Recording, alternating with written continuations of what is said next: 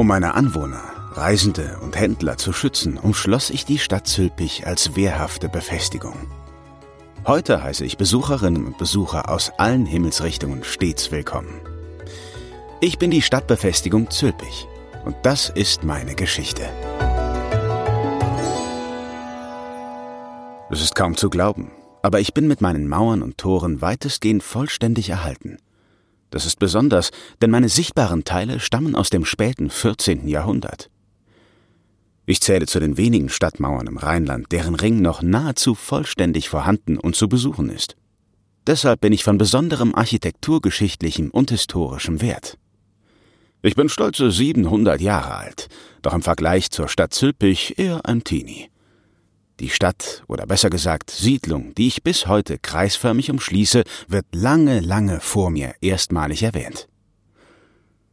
Schon ein Jahrhundert nach Christus ist sie als Tolbiacum belegt. Das war ihr römischer Name. Und weil Zülpich strategisch so günstig entlang der Handelsstraßen lag, hat sich die einst keltische Siedlung über die nächsten Jahrhunderte sehr prächtig entwickelt. Trotz einer eher wilden Folge von Eroberungen hier und Zerstörungen da. Schließlich kreuzten sich an dieser Stelle die römischen Fernstraßen Köln-Trier und Neu-Reims. Sie können sich sicher sein, dass rund um die Siedlung wildes Treiben stattfand. Räuber wie Handelstreibende sowie wechselnde regionale Herrscher gingen ein und aus.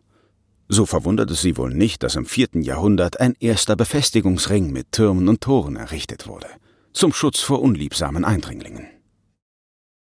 Die erste Hälfte des 13. Jahrhunderts war wichtig für Zülpich und damit auch für mich. Da setzten die Bürger nach und nach ihre begehrten Stadtrechte.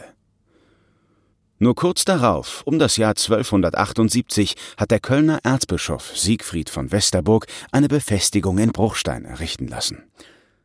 Das sind sozusagen meine Anfänge als mittelalterlicher Stadtbefestigung. Ich habe in den folgenden Jahrhunderten so einigen Auseinandersetzungen standgehalten. Bei Ihrem Besuch in Zülpich sollten Sie auf jeden Fall auf die Mauerteile aus Backstein achten. Sie stammen wirklich noch aus dem 14. Jahrhundert, meiner Geburtsstunde als mittelalterliche Stadtbefestigung Zülpich. Meine vier Torburgen überspannen noch heute die Ausfallstraßen. Drei davon hatten wohl römische Vorgänger. Das Bach, das Münster und das Kölntor. Das vierte, das Weihertor, deckt dagegen eine mittelalterliche Straße. Sie werden es sicher bestätigen.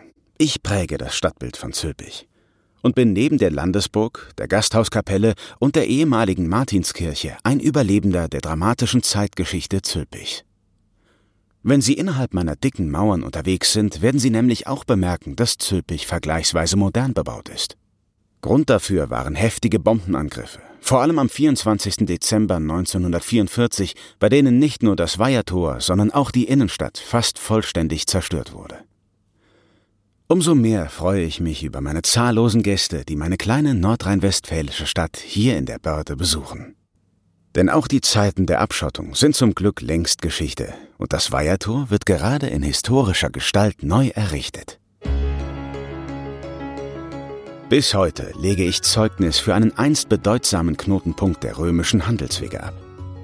Schauen Sie sich gerne um. Dass die Stadt schon immer einen Besuch wert war, beweist nicht zuletzt, dass die ursprünglichen Anwohner sich und den Durchreisenden eine imposante römische Thermenanlage gegönnt haben.